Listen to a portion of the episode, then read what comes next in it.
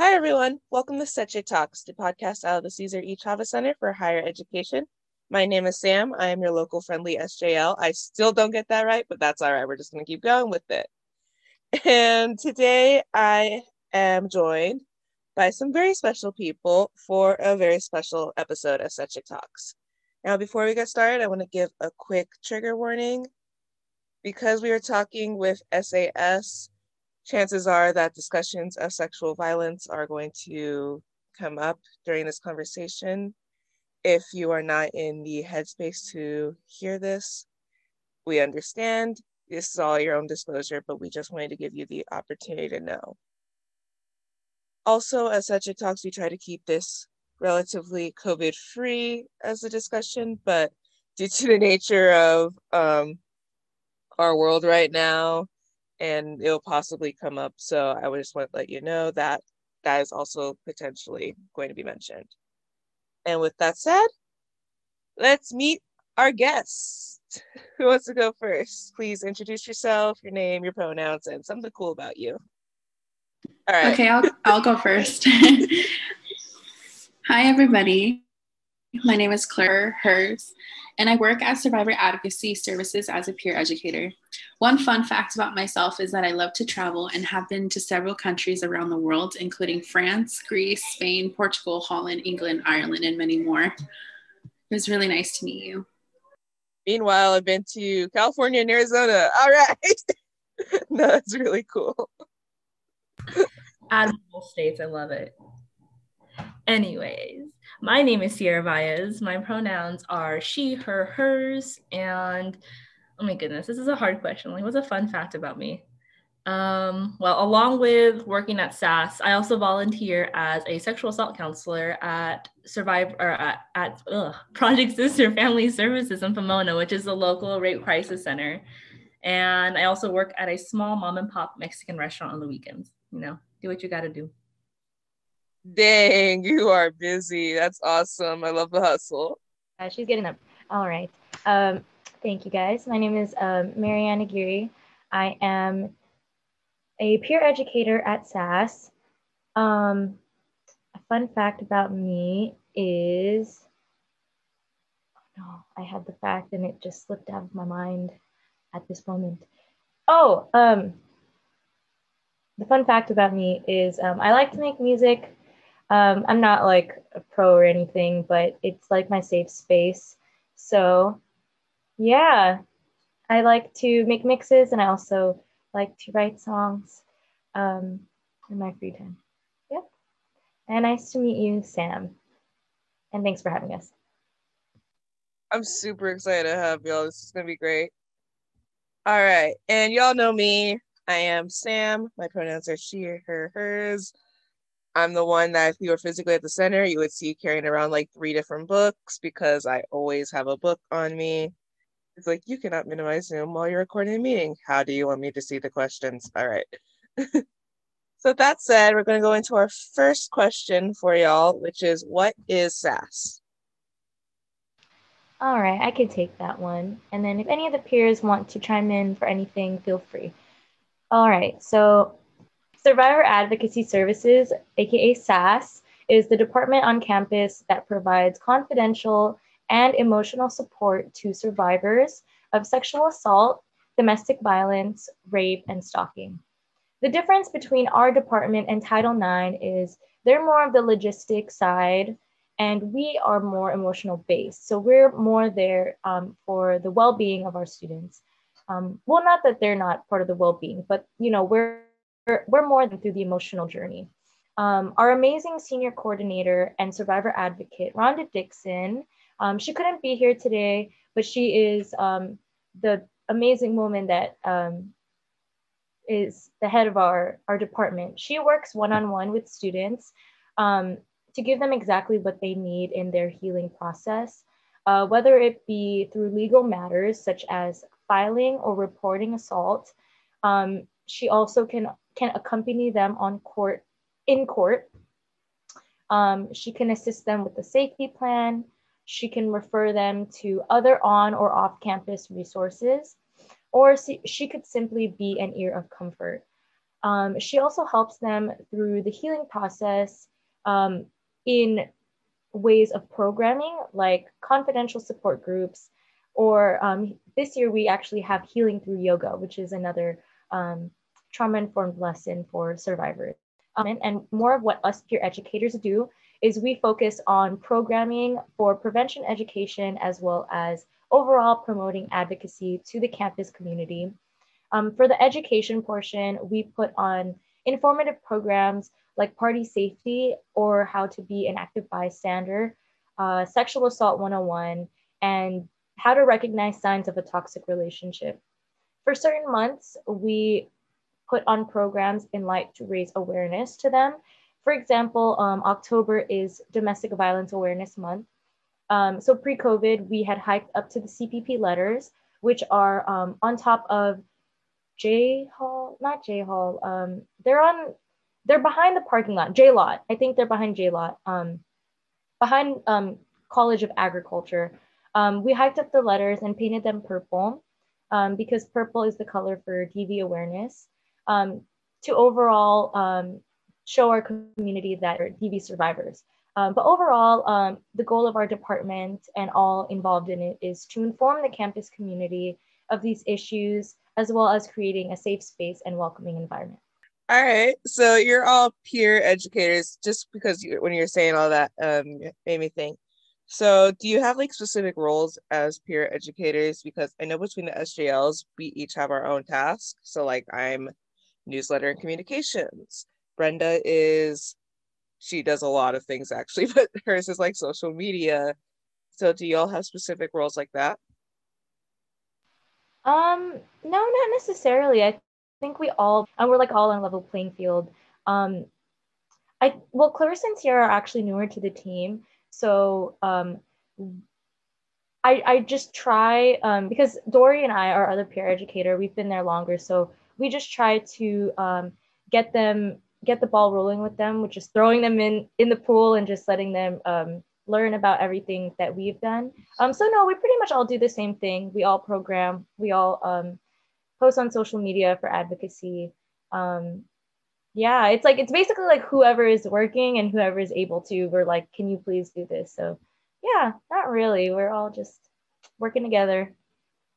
I was gonna say, um, Marianne, a person, she is able to like not only show what an amazing peer educator should be, but she helps us. And like she's been able to help Sierra and I be able to like essentially not drown. um, and I think we, we, we've been doing an amazing job being able to distribute the amount of workload, especially because Sierra and I are currently still students at Cal Poly. And um, Dory and I know Marianne and Sarah, we all have lives. We all have other things to do. And I think we have been able to um, distribute the job evenly and in a way that fits everyone's schedule. And um, of course, we all reach out to other people and other programs of what we are interested as well. So yeah, yeah, for that's our rules. Said no, yeah, Marianne and Dory are definitely like, you know, we re- very much like look up to like our senior best like follow in their footsteps you know? Very big shoes to fill but they do a really great job about like teaching us like how to spread prevention education around the campus especially like in these like weird like virtual times so shout out to y'all. Aw, you guys are so sweet but i promise um you guys are doing so amazing for only being here for like the time that you have been. Um like seriously you guys are are putting in work and yeah. So thank you for all the kind words. The love fest out here during the podcast. Thank you guys. All right. So the official second question is why do you do the work that you do with SAS? I'll go ahead and start. So I joined SAS because I enjoy working in any profession. Prior to working at SAS, I actually worked as an EMT and worked directly hands on with people on the field in underprivileged communities. I also came across several patients who were survivors of domestic abuse, sexual violence, and even suicidal ideations. I knew that I wanted to continue to give back in my community and help those in need. I found myself wanting to help my campus community at CPP um, and becoming an advocate for violence and domestic abuse. So that's why I joined SAS. Yes, Clarissa's such like a bad bee. I mean, like an EMT, that's so dope. Like she's so dope. But yes, like kind of, you know, somewhat similarly, like for me, I definitely feel really lit a fire in me to really throw myself into advocacy, especially having these opportunities to work one on one with survivors of a lot of different things, like from human trafficking to dating abuse to sexual violence. And I feel like even before I started at Project Sister and at SAS, I think that personally, just witnessing friends and family go through situations like this and not even like realize what exactly was happening to them is what really inspired me to choose this line of work, like in the first place. Hundred percent. Um, to add on as well to both of you, like I totally agree and um, I I commend both of you for wanting to go into the field because it is really difficult. Um, it is very heavy, like to to having to hear what really does happen. Um, yeah, I totally agree. Um, for me, um, I am a social major, so it was kind of like in my in my field, and I was always interested in in going into something that um, was um, relevant to like what I was studying in school. So Soch was like, I'm, um, I'm um, sorry, SAS was like the first job I've had related to Soch.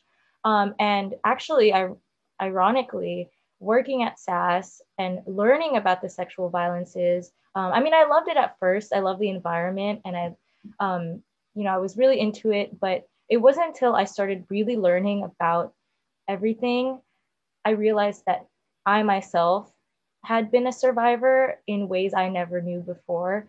And I feel like, you know, just that that empathy in myself um, and in learning all of these different things really emerged me into it as well because you know you really do feel for students and it really is common even though we don't discuss it so yeah that for me at least that's why i i love working at sas because i love being an ally for you know for people that have probably gone through something similar. So yeah. I like how you said uh, it's more common but we don't really uh, talk about it because that's something that i think as i've started i keep saying growing up when i'm 21 years old i'm technically a grown up um but i think it's something that as i've gotten older i've realized yeah it's a lot more common than I ever thought it was as a kid.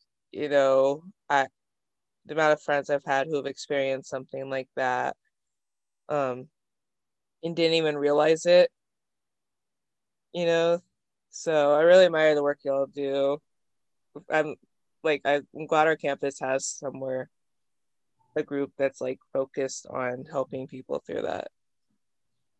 Yeah, thank you. And I, I think you bring up like a great point. Like you don't really realize like how prevalent it is until like you get you mean like you mature and you like get older. And especially like working at SAS these past few months, it's been like very eye-opening and honestly, like to be like very honest, like really triggering for me, you know?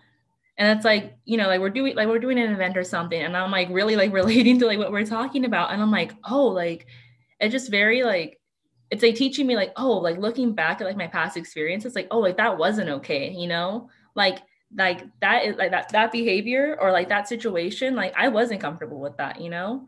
Or looking at like the people around me like oh like this is what they're going through right now. And so i just think that you know like being or working with sas and being around a department like sas is like it's a very like you're kind of like forced to like grow with yourself and like reflect and like things like that yeah, I, a hundred percent, Sierra. Like it is kind of hard sometimes, but also I, I am grateful that we do have this resource within itself.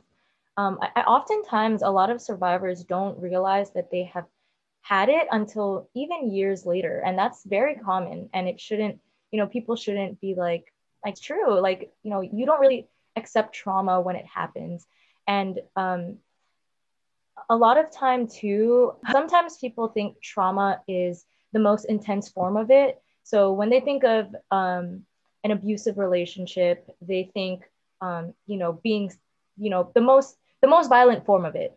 But they don't really think that you know those the way that you talk to your partner in a you know in a, in a bad way in a bad tone is is a, a mild form of abuse. Like i just look their own experiences because they think oh or at least this is what happened with me. Um, mm-hmm. you know other survivors have gone through much much difficult times so i shouldn't think that i'm a survivor. So so yeah i think it's shedding light to no matter what spectrum of abuse or like what spectrum of sexual assault you've gone through it's all valid and none of it should be overlooked because they're all they're all forms of trauma that we face. So i just wanted to bring that up also yeah 100% marianne thank you for sharing that with us too but yeah for sure i think you know for a lot of us at SAS, it's like as we're doing our work, we're like, wow, like I'm really seeing myself in these students and these survivors. And it's like, it's like, wait a minute, like, why am I seeing myself in these people? I'm like, oh, it's like I've gone through what they've gone through, you know? I know what it feels to, you know, I can like sympathize and empathize on like what like what it feels like to be put through something like that. And I think that's why, like, I mean, I'm very proud of the work now. I feel like for me, these workshops have not only made me feel like I'm giving something back to my community, but it's also like making me a better person myself. And it's having me grow in all of my relationships in my life, especially like my personal relationships, my interpersonal relationships um, with my partner, especially, especially in realizing like, okay, what is the proper way of going around certain situations? What is not okay? And um, I feel like working at SAS has definitely helped me in my life as well.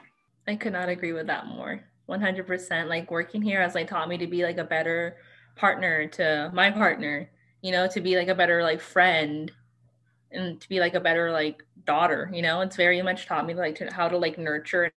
So our center is based around the Latinx community. Of course, we're welcome to everyone, regardless of Latinidad and anybody is welcome to participate and come in, but a lot of our events are centered around Latinx culture, a lot of our programs. So for the Latinx community especially, why do you y'all think that it's important for them to know about the services y'all offer at SAS? Um, I think it's important for the Latinx community to know about our services and what we provide because essentially we're here to help. Um, as a proud Latina, not only do I identify with the community and the culture, but I understand like the history behind the culture and our culture. And sometimes certain aspects of our deep roots, such as machismo, can be hard to break away from that. And I think it's crucial to become aware of the dangers of it. It's also important that we one another and have um, like a safe space for each other and create allies.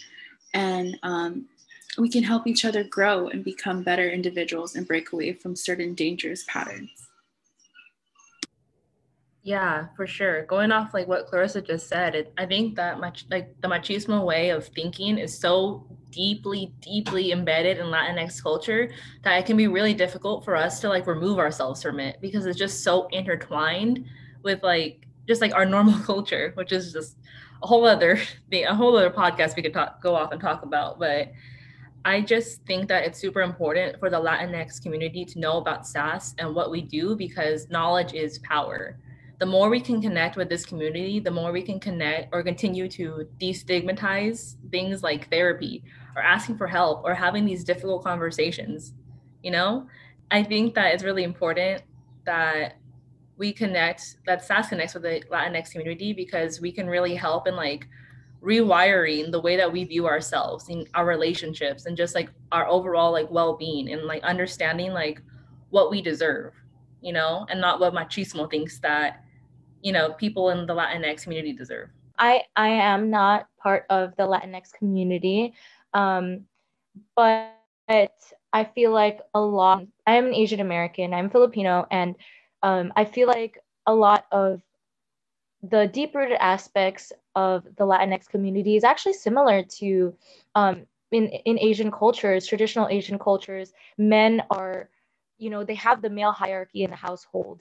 Therefore, it's never like no matter what, the men are always the favorites or they, they always have the valid say and the women are the ones who traditionally um, clean or do you know do the dishes all that stuff so i guess um, um, I, I really love how um, we are able to um, have our services um, these things deep rooted in culture um, and even though i'm not part of the latinx community i, I definitely um, i definitely hope that um, it's it is um, they um, oh gosh please cut this all out now i don't know what i'm saying um, but yeah i i um, i hope that they can find themselves in in our department as well um, I was gonna say, Sierra, I think you should say that for the actual podcast. Will you put in the chat? I wasn't sure if I was supposed to, but yeah, I'm gonna throw that in there. Marianne, Philippines and South America were colonized by the same people, so we went in the same baby. Period. Yeah, exactly. At the end of the day, yeah, we do come from kind of the same roots. So, yeah, for sure. Yeah, like un- very, like very unfortunately, we you know our cultures are very similar uh, with like that same like foundation of Spanish or Portuguese or whoever invaded our OG homelands. But yeah, I think that a lot of you know, Filipinos and like other Asian Americans um, also find a lot of familiarity and like common ground, you know, like with the Latinx community and bigger umbrella SAS as well. So exactly yeah for sure and and last a note of this section i just wanted to say too i feel like the latinx community especially at cal poly is huge and i love that i love how diverse our campus is and and how prevalent the um, latinx community is so another reason why i think it's so important for um, the Latinx community to be part of our department because I feel like being able to bring bring our department into their um, into their culture, into their people, um, the more awareness is brought, like in general. So, uh, y'all mentioned machismo earlier, and I was just because I I am also Latina. Um, it you're right, it's huge um i feel like especially with the latinx culture um it's like embedded into a lot of it which is something i didn't realize growing up because i'm my family is very much like screw your gender norms which i appreciate. But i feel like also it's like it's like in big ways in our culture we see it but also like in some of the tiniest things. Like my grandma told me stories about like when she first married my gramps met his family, an aunt told her that she needs to wake up early in the morning before he does, so that way she could make herself presentable for him, you know, go to sleep after he does, so that way he doesn't see her without like her makeup and her finery and things like that. And it's just like these I don't think people realize these small things add up to that overall bigger picture. And luckily, I don't think my gramps cares. My grandma lighting, makeup, or anything. You know, I don't love he loves her for her. But it's like small things in our culture that add to this really large problem. So I'm glad you all mentioned the machismo playing a big part into this. All right. So the next question is How can our students in our community take steps to get involved in stopping sexual violence in our communities? Ooh, that's a good question. And there is so many things that our students and our community can do, starting with just becoming advocates themselves. Like you don't need to have like that official like title to be an advocate and to do good work like that, you know? It can be as easy as sharing information on our so- on social medias to your stories or retweeting whatever we tweet or attending one of our workshops or one similar to it. It's all about spreading awareness, knowing where to find resources, and making sure that survivors feel uplifted, safe, and supported. If anyone else wants to chime in. I was going to say, yeah, I mean, going off of what Sierra is saying, I think one, um, it's important that one seeks help if they see themselves in need of assistance of sexual violence.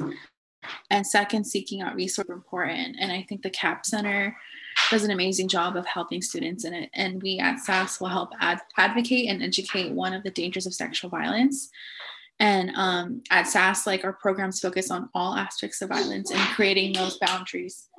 So um, yeah.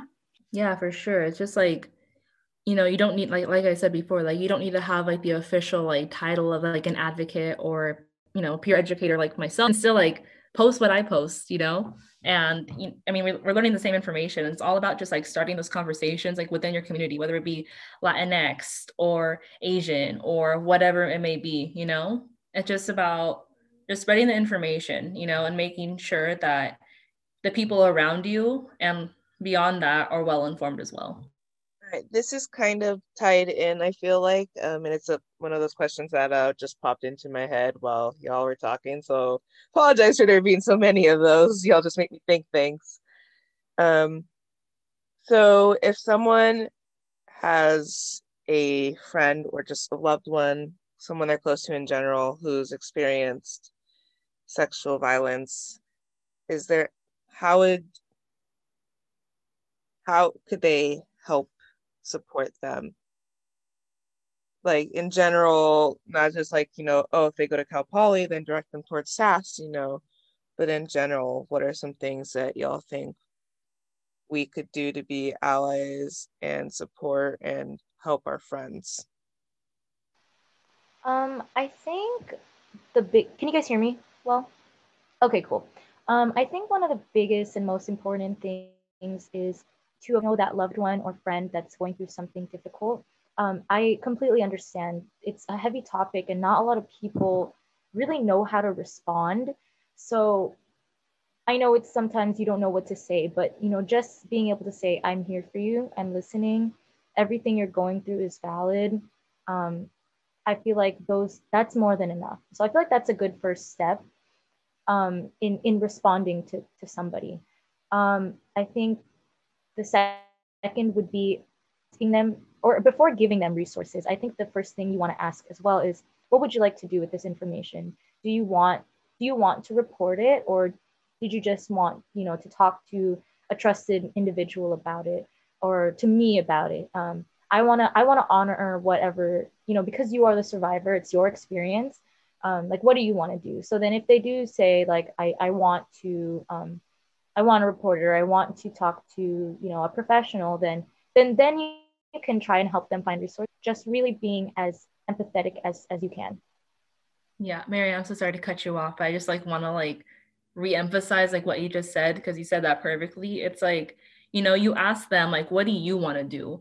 Because in so many and like honestly i don't want to like overgeneralize but almost all of these situations this person is in a position with very little or no power. So you want to ask them what they want to do you know? You want to give the control back to them like this is like your experience. This is your story. Like what do you want to do with it? Do you want to just vent to me about it? Because you know do you need uh like do you need to like make a plan to escape you know? Do you need somewhere to like stay? Do you want do we need to find like temporary housing for you you know do you want to talk to a professional about it? Things like that. It's all about giving the survivor back the control and having and giving them back like that power that was taken away from them. Do you want me to me to engage in what you're saying? And it does give them that control. And i think um, sometimes in the beginning survivors just want to be listened to. And i think um, sometimes if you try to fix everything all at once that could scare that person. And i think um, having them know that you are a strong support or a good good peer is going to have them come to you in the future. Yeah that was like perfectly said Claire. personally speaking it's like i feel like the scariest thing to be in a situation like that is like alone. So it's really important to be a very good like you know a strong support system for the person you're supporting you know?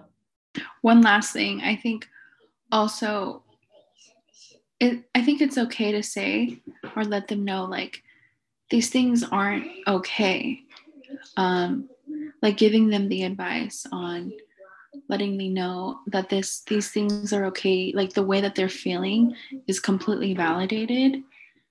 And um, we are here to help them and to listen. And if they want to seek help that that is completely normal. And i think seek, seeking help sometimes is looked down upon. And um, I, I know, especially with the Latinx community, sometimes asking for help or going to therapy or having a third party come in and listening to you could be looked down as a negative. But I think we need to change that norm and is by maybe doing it yourself first. And yeah, it's not a weakness to seek help. Like what Sierra, I think, said too. I'm pretty sure that people listening to this are going to find it super helpful. I mean, I'm, I'm already finding it super helpful. So I appreciate y'all, you know, um, giving us this, just giving us this information, telling us these things so that we can all, you know, bear ourselves as allies and know that these resources are available. Um, all right. So something we do at the end i try to have everyone do at the end of every podcast um, because i am very much into self-care as someone who has struggled with my mental health for many many years self-care is very important to me so i try to get self-care corner into every episode possible and i think especially when discussing potentially triggering topics or you know so-called heavy topics which are important for us to discuss. We also need to like mind our self-care. So my question for y'all is what are the things that you do to practice self-care? I myself what i do to practice self-care is just spend time with my family and my friends and just try to regroup myself. Um, i think it's also important to treat yourself as we say and um, the way i do that is just by going out to eat trying new foods, going to a co and um, just simply if I if I'm tired, just sleep it off, rest and regroup. Yeah, and then for myself, I mean, I would love to say that I like sem- like semi regularly work out, but with my schedule, that's often not the case. But when I do have a chance, I really do enjoy working out, stretching. But those times where I don't have a lot of like time and like I need desperately need like a minute to myself, I think it's just really important to be intentional about like what you do. It doesn't have to be like something like you, you don't need to go on like a five mile jog and you don't need to like have like a glass of wine and put on a face mask kind of thing, you know. I just think like like for me, like I'll set aside like 10 minutes to do something for myself, even if that's like brushing my teeth or combing my hair, you know, because that's like a time that I dedicated to like do something that's going to make me feel good. So I think for me, um, recently I've been trying to tap into more of like my spiritual side, I guess, to try to um, find um, different parts of self care that I've that you know could be helpful um, that I haven't tried. Um, I've been meditating a lot, and honestly, it's been really, it's been a game changer for me. Um, I use this app. Um, shameless plug. I use this app called like in in oh my god, Insight Timer, where it literally has like guided meditations. And before I sleep and when I wake up, I I do it to like Sierra said to set the intentions for the day. Um, and it really grounds me because you know in life we're always rushing and and hustling and we're never given that time to be grateful for that moment um, so yeah i meditate a lot now and i feel like it's really helped me um, I have healing crystals. Um, I'm still trying to learn more about them, but um, I do have those as well, also for grounding. Um, and um, I also journal Scorpio moon, so my thoughts are very destructive, self-destructive. So I um I try to also jot down my thoughts and really reflect um, every day. Um, you know, to to unload that heaviness in my in my mind as well. So um, yeah, those are some things I do. What about you, Sam? I would I want to ask what you do for self-care. All right. Um so I said before, I'll say it all the time. I really love reading. It's just always been my form of escapism, even when I read, you know, um, I'm reading a lot more nonfiction, especially trying to read more about anti-racism, intersectionality and such. But I've also gotten really like I've always loved superheroes you know, Marvel, DC, mainly Marvel. Um, but I've been reading a lot more comics recently. And um, super excited for the Justice League movie, the Snyder Cut coming out on March 18th. super excited for that. I think just having those worlds and a lot of the stuff it kind of relates to real life for me because you know we're getting more representation in these things. And so i can still see, still like see myself in them. But it's also nice to just have you know what? Okay batman you need to stop the joker again. Let's go. You know things like that so comics recently has been my main way of self-care. I also have like specific playlists for days where i just need you know a, spec- a specific mood or something a vibe. Um and i light incense. My uncle got me this like positive vibes incense for christmas and it legitimately helps. So i do things like that. It's mainly um reading because that's just that's my thing I love it. Yeah, thanks for sharing that. I feel like Harry Potter series, and I always try to shift my realities, and it always makes me feel happy when I think I'm at Hogwarts. So, love that. well with everything um wow we have i didn't think we'd actually be on the call for almost an hour but we actually have thank you so much to these lovely lovely sas peer mentors for joining me on the podcast today for all of everything you said pretty much for being so vulnerable with us and open with us and also for taking the time to educate us um, is there any social media or any resources y'all would like to plug Yes, uh, I will take this opportunity to plug, plug, plug away. So follow us on Instagram. It's CPP or at CPP Survivor Advocacy.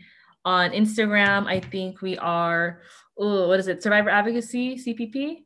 Or other way around, Marianne? Sorry, um, CPP Survivor Advocacy. Okay, yeah. And then Facebook, I believe we are Survivor, Cur- no, what is it? Is it Survivor Advocacy dot so Instagram is uh, at Survivor Advocacy. Oh, dang it, cut that too. Instagram is at CPP Survivor Advocacy. Twitter is at CPP SAS. Facebook is um, Survivor Advocacy. yeah, you'll find us somehow. you'll find us with like Oh. a combination of those words. You'll find us at some point. yeah. Thank you, Sam. Thank you so much for having us. This was fun. Yeah, this really was. Yeah i'm so glad y'all were able to join Anytime.